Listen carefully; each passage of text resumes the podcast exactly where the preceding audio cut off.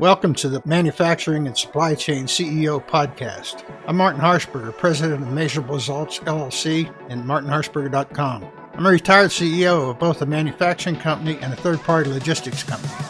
We were lucky enough to grow both to eight figure organizations.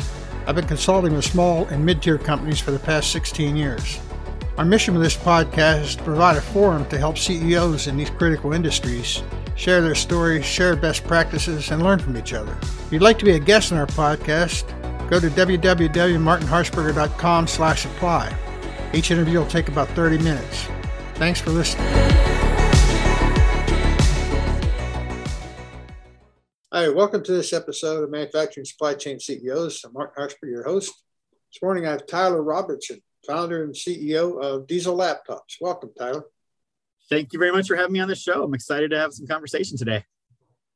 Tyler and I had a conversation prior to getting on the air and talked about some of the webs or the uh, videos I looked at yesterday. So it's pretty impressive what you've done so far.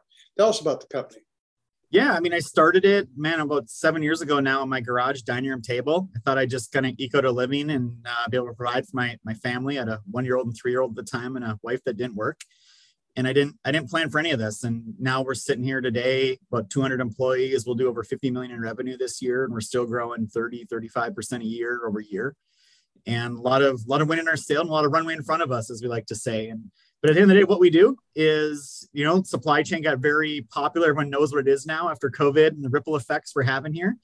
And besides us making our own products and dealing with that, but we really deal with the efficiency solutions to make sure that those vehicles and equipment stay on the road and deliver product from point A to B and get it there on time. So we provide efficiency solutions to the diesel equipment repair world.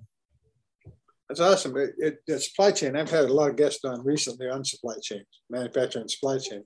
And I have one coming up that just just did an acquisition to, to buy, uh, he, he's, he was brokering uh, maritime carriages. Now he's bought a manufacturing company to try to address that. So people like yourself are addressing, the, starting to address those problems. Uh, let's talk a little bit about your product. Who are your customers? Yeah, so for us, it's anyone that fixes commercial trucks and off highway equipment. So, off highway equipment's a big part of our world, but we'll save that for another conversation. So, the on highway stuff, it's everywhere from fleets to independent garages to big national dealership groups and, and big retailers and sellers of parts. So, anyone that fixes a truck, and, and people don't realize there's 9 million commercial trucks on the road today. That's the ones that are legal on the road. There's millions more that are not on the road. They're in off highway applications and whatnot.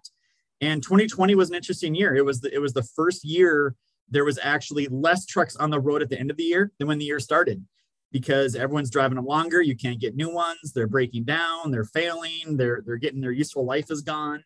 So it's it's a problem that's getting worse and worse and worse. Diesel technician, there's a huge shortage out in that area as well. Um, on the internet right now, if you go on just Indeed.com, there's somewhere around 80,000 open job positions for diesel techs. Our technical schools and programs will produce about 10,000 this year. So there's a huge gap in that world as well. So all this is kind of leading up to trucks are being on the road longer and longer. You got a diesel technician population that's actually shrinking and more demand, and things have gotten a lot more complicated to fix a truck. These are basically big computers driving up and down the road now much the way automotive went 10 or 15 years ago. And it's creating kind of this whole perfect storm of people just not knowing how to fix trucks. And you have a long downtimes. And when you have long downtimes and long lead times to even get into the shop, to even get work done, people can't plan their loads and products don't show up at stores. And it has that ripple effect. COVID, I mean, we shut everything down for a little bit.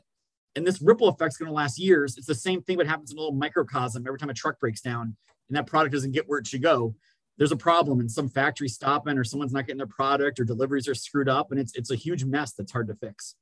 Well, you make you make a good point about diesel techs. I mean, it's, the same in manufacturing. The, the machinists and tool die makers and the guys that can do electromechanical maintenance are all in short supply, and we haven't developed that. And diesel tech, same thing. Just like we were talking before we started recording about my client that, that sometimes a truck waits six weeks because there's one diesel tech that can look at it for a warranty claim. It, is, it's it, it, it's really bad out there. I mean, we we sell to repair shops, right? So we have a call center staff with about 40 people. Half of them are diesel techs, and all day long, all we do is we help people fix trucks remotely. Is what we do, and I can tell you the vast majority of them. So it's not everybody, but the vast majority of them don't know how to properly diagnose a truck. They don't know how to do basic electrical skills and they end up being the parts cannon. They just throw parts at it, throw parts at it, throw parts at it until it fixes it. And again, costs everybody more time, everybody more money, and it's a problem. These are these are tools that people use to make money and deliver product. That's what a truck is. It's not like a passenger car where we just get from point A to B. So it's it's it, it's a it's a not a good situation out there. The industry's been trying to fix it for a while. I think they're out in left field with what they're trying to do. There's some companies that I think are in the right area and doing the right things and have a traction to help fix it but it's not going to get fixed overnight. And I, I, think at the end of the day, all this gets solved two ways: the logistics, employment shortages. It gets fixed with decreasing demand. So let's get let's get trucks uh, fixed quicker, and let's get more technicians and more bodies in the field. So it's got to be both solutions from technology and the employment standpoint. I don't get too technical because I'm I'm uh, I'm old enough now. My technical skills are a little dated, but uh, but one of the problems we used to have in my company with logistics was interfacing with various computer systems when outsourced. What's what's what kind of interface problems do you have? Because you know there how many makers of diesel engines, and your the interface isn't always the same, is it? it it's still it, so I'll, I'll get at a high scale. All right, so um, all the truck manufacturers that build trucks they realize this is a problem, so they've all said the same thing you don't hear them talk about fuel efficiency and resale value. You hear them all talking about uptime. We're going to keep your vehicle on the road as quickly as possible. That's that's yeah. everything they talk about now. And one of the ways they do that is they put computers in these trucks that send data to their cloud centers. And then they have, you know, Paccar has a Paccar makes trucks, came with a computer built. They have a staff and they monitor all the data coming in. And when there is a problem, they immediately remotely diagnose it and then they tell the person where to go and they contact that person to get into the dealer quicker. Um, and they actually have the parts ready for them and they have the diagnostics ready so the dealer already knows what's coming before it even gets there. So that's that's great. Um, but the problem is they you know you only get that service for the first year or two when you buy your truck and say you buy three or four different brands now you get three or four different platforms. Um, it, it's a problem. So that's where companies like us step in and say, well, hey, look, we can do that in the aftermarket world. So we don't care when they're brand new. We care when they're two, three, four years and older. And let's create a unique platform where people can send us their data. And to answer your question, data's got to come off multiple different devices into a standardized platform where we can absorb it all and then have our call center and our resources analyze all that data and tell people what's going on with their vehicles. So I, a year ago, if you would have asked me or someone told me like, hey, Tyler, I think that we can monitor data on a vehicle and tell you before you have a mechanical failure or electrical failure, I would have said you're absolutely nuts. That's not possible. But we went through a big trial period with a customer and we partnered up with an advanced uh, machine learning company, AI company. And we got they got the data, we got the data of the vehicles to the machine company, and our call center would manage that and look at everything, look at all these events that would happen. And uh, it blew my mind when we were able to predictively know before a failure occurred and get that vehicle to a shop and have that shop actually look at it and be like, man, you're right. This was about to go. You just saved us a bunch of downtime and a bunch of money. So that's real technology that's starting to exist today. And you see it more in the automotive space with the Teslas and all the things that are happening in that space, these in, you know, software companies that become car companies. But it's coming to heavy truck. And I, I go back to my original comment. The way you fix downtime and problems in, in these little things, speed bumps that happen in logistics, is you use technology to do it. And that's one of the solutions that technology is coming with. And it's a so it's the interface issues are handled by the ai company. You just you just get the data. You they populate your fields the way you want them so you can see it. So that's yeah awesome. so it, yeah it comes down to three pieces. You got to get the, the the data off the vehicle and there's multiple companies that do that. You have to have a very very good data analytics machine learning ai tool but the problem is those companies don't know commercial truck. They don't know if they're looking at an automotive, a commercial truck, a locomotive, or a wind turbine. So they don't know what's important to look at. So that's where subject matter experts like us step in and say, oh, well, we do do this stuff. We know this stuff. This is exactly in our wheelhouse. And you kind of need all three pieces of that in order to do that. And the interesting thing is, I didn't, I kind of assume these big fleets that have 5,000, 10,000, 20,000 assets around, they were they were really like on top of their maintenance game and their breakdown. They're they're not because that's not their core business. Their core business is doing whatever they do, hauling product, putting up telephone poles or whatever it is, and they're just tools that they're using to do those things. So that was been the eye opener for me this last year. Is man, even these big companies, names you would recognize, they're not that great at maintenance and predictive. They they need people like us, and frankly, all the small guys do too. Most of the market is smaller fleets, so that's where we're heading as a company. Yeah, I, I, think predictive maintenance. My background is in manufacturing and high tech, but I think predictive maintenance in any field, not just trucking, is is uh, woefully underused. It's it's it's always patch the thing and wait till it fails, and it's data. You're right. It's data collection of data and using it. So, uh, so your big differentiator. What what would you say is your biggest differentiator? So, like t- you know, today's business, our company is constantly evolving. You know, at first at first it was just really simple. Hey let's just put products in the marketplace to help people be more efficient. And then it was okay you can't just give them a diagnostic tool because you got to train them how to use it. You got to put a call center behind it. And that that tool will tell you the code it won't tell you how to fix it. That's repair information. So we got to go build repair information. So as our company's grown here we're the only company that goes to market to people that fix trucks and say look we're not going to sell you just a diagnostic tool. You can buy a diagnostic tool off amazon. You can go to walmart. I mean you, you can go you'd be amazed where you can buy truck diagnostic tools right? So, especially with the internet. So, let's not just do that, but let's provide you the training. Let's provide you a call center with diesel technicians and IT pros. Let's provide you with repair information. And the really big one that we've been working on for years and spending millions of dollars on is the parts side of it. So, when a vehicle breaks down, you need a part to fix it, right? And in our world, um, everyone takes the same part and they put it in a different box, a different sticker, and they put their own part numbers on it, and they all sell them at different prices and nobody really knows how these things actually cross reference to each other. Are they the same? Are they not the same? So we built a huge database of millions of truck part numbers and used, again, technology, AI, and learning and algorithms to figure out, hey, what parts are actually the same as somebody else's part? And it, it, has been a, it's been a cool thing. And we've found over 30 million times now where we found one part is the exact same as another part number that nobody knew about. So it's uh, interesting what you can do with data it's uh, it's interesting. I mean, it's a it's an awesome service that you that you've done. But I would think the the manufacturers probably don't like that much because they make their money on spare parts, right? They, they they do, but I'll tell you a story that just happened. I mean, I was just I mean, I'm on I'm on a lot of Facebook groups with truck owners and repair shops and diesel techs. And there's this owner, he's been posting this group on Facebook every day for 10 days. He's literally in his sleeper of his truck at a dealership waiting on a $300 part and he was there for 10 days through Christmas, waiting on that one single part to show up. And in the meantime, he wasn't home for Christmas. He had to literally live in the live in his truck at the dealership. And he lost, he said, an estimated, you know, I think he said estimated six thousand dollars in revenue during that time for a three hundred dollar part. And the, the problem is, is it's not easy to go source parts. If someone says, "Oh, that's the part number," you're like, "Well, does somebody else makes it?" So think about this way: if you drive a car, say you drive a, a Toyota Camry, and your shift knob breaks. Does Toyota actually make that shift knob or the, the, the gear shift? No, they don't. There's a third party manufacturer that actually makes it. And they probably make it for Ford, Chevy, a bunch of other companies. It's the same in truck. Truck manufacturers make very little of their own components. They outsource them to people that make those components and they just put their brand on them and their part. They're assemblers.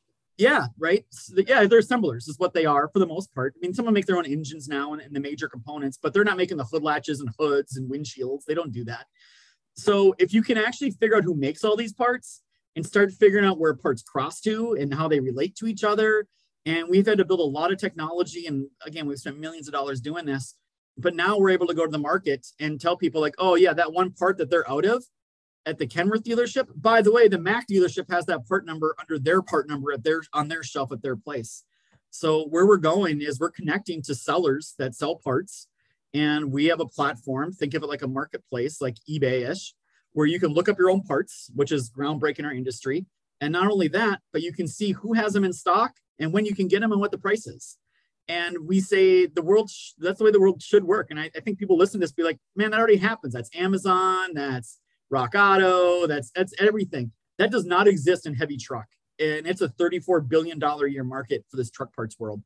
And it's not the parts that are being sold, it's the downtime that it's causing is the big problem in our industry.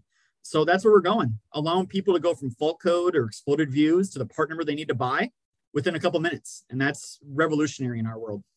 One of, one of the notes I just made here, you made a you made a significant investment in doing that. How do you get paid for that? You're not selling yeah. get the money. Yeah, no, people, people look at me crazy because I'm like, yeah, we spent you know four, five, six million dollars building this whole parts platform, and we made it absolutely free, and it drives no revenue today.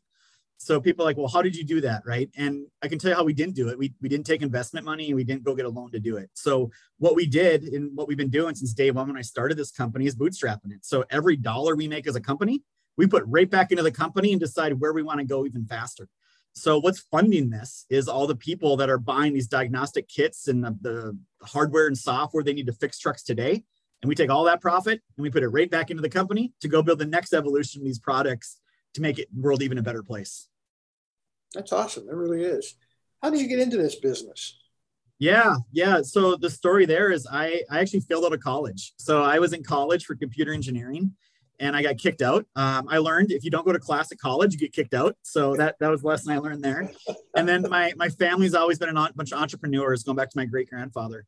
Um, so my my family they owned a bunch of concrete companies. They had some great years. They wanted to expand, so they decided to buy a truck dealership and I got kicked out of college. And they said, Tyler, well, you're out of college. Uh, we need some manual labor help build this building. So I got in the building, and then of course, you know, you need computer systems. I'm the computer guy, so I help install the desktops, the servers.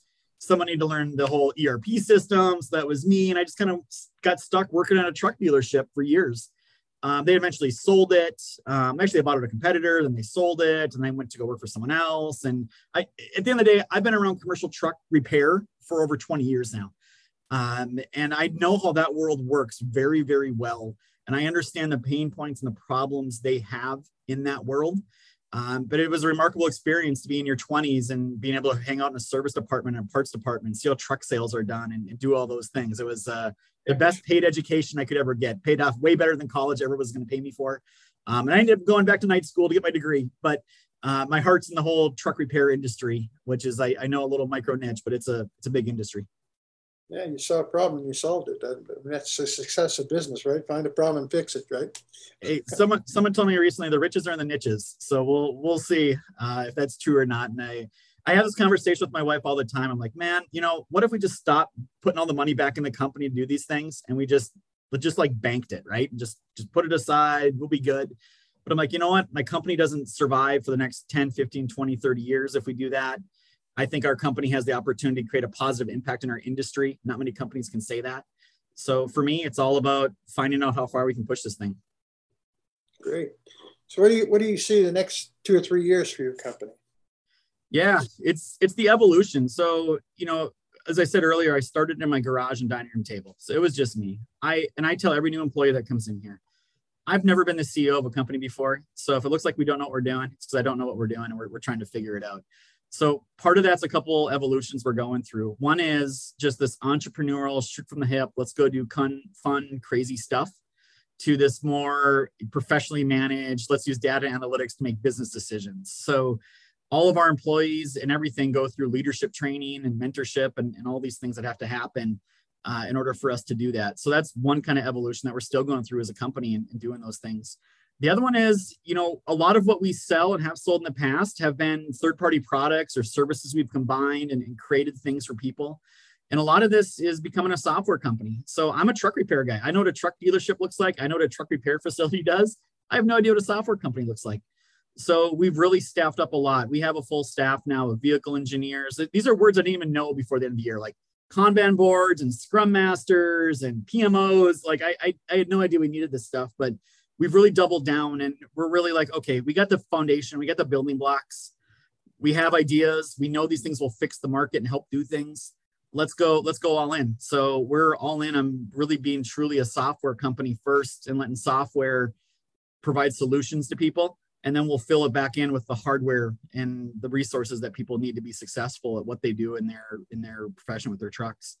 Um, so for us, the other big goal is I think we have the ability to be a hundred million dollar revenue company. So it sounds crazy to say we're going to go double from 50 to 100 million in three years, but that's the goal we have with the company, and it's a thing we think we can do over here. And it's really the foundation and building block to do that. I think you have to do you have to make jumps like that. I mean, especially if you're if you're a pioneer in an industry, sooner or later people are going to notice you and try to knock you off, right? And the bigger that, you get, the solid, more solid you get, the harder it is to happen. So I, would support that myself personally. Yeah, we call it building the moat around here, right? Because we know, like, okay, someone could do this, and a lot of i'll be honest a lot of people have i mean i the first couple of salespeople i hired they ended up quitting and just becoming competitors because they're like oh there's big money in this. I'm gonna go i'm gonna go sell these products. So you know we had to fight through that. But at the end of the day you know we we've really become the brand name in our space where people realize they need a diagnostic tool or services. It's diesel laptops.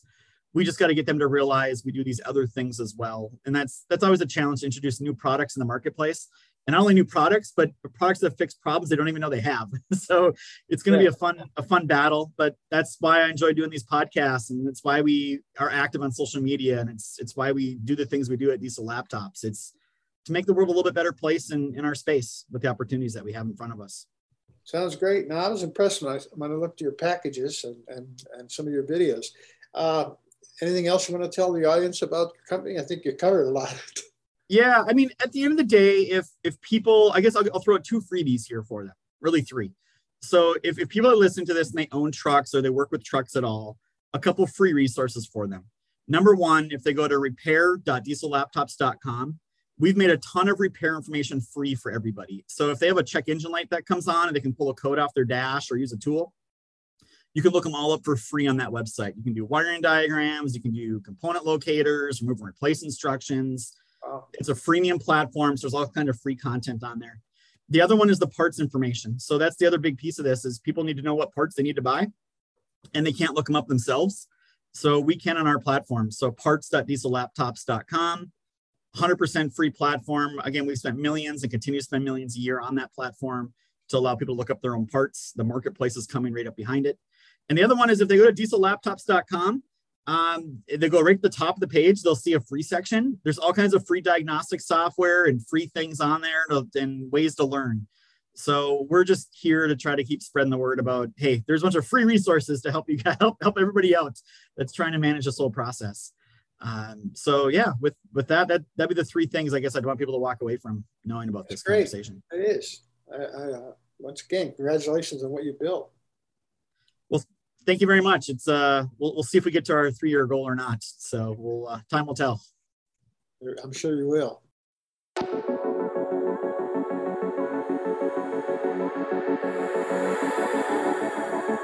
Thanks for listening to Manufacturing and Supply Chain CEOs. If you're a successful CEO in manufacturing or supply chain and would like to be part of the program, please visit www.martinharshberger.com slash apply. If you got some value out of the interview, please share it on social media. We'd really appreciate it. Also, if you know someone that would make a great guest, tag them and let them know about the show. Again, our mission is to focus on manufacturing and supply chain CEOs. We'd like to share your story and provide industry trends and updates that would interest our listeners. We're regularly putting out new episodes and content. make sure you don't miss an episode, go ahead and subscribe. Your thumbs up ratings and interviews go a long way in promoting the show. Connect with me on social media. I'm on LinkedIn at uh, Martin Harshberger or through my website, www.martinharshberger.com. Again, we appreciate it. Thanks for listening.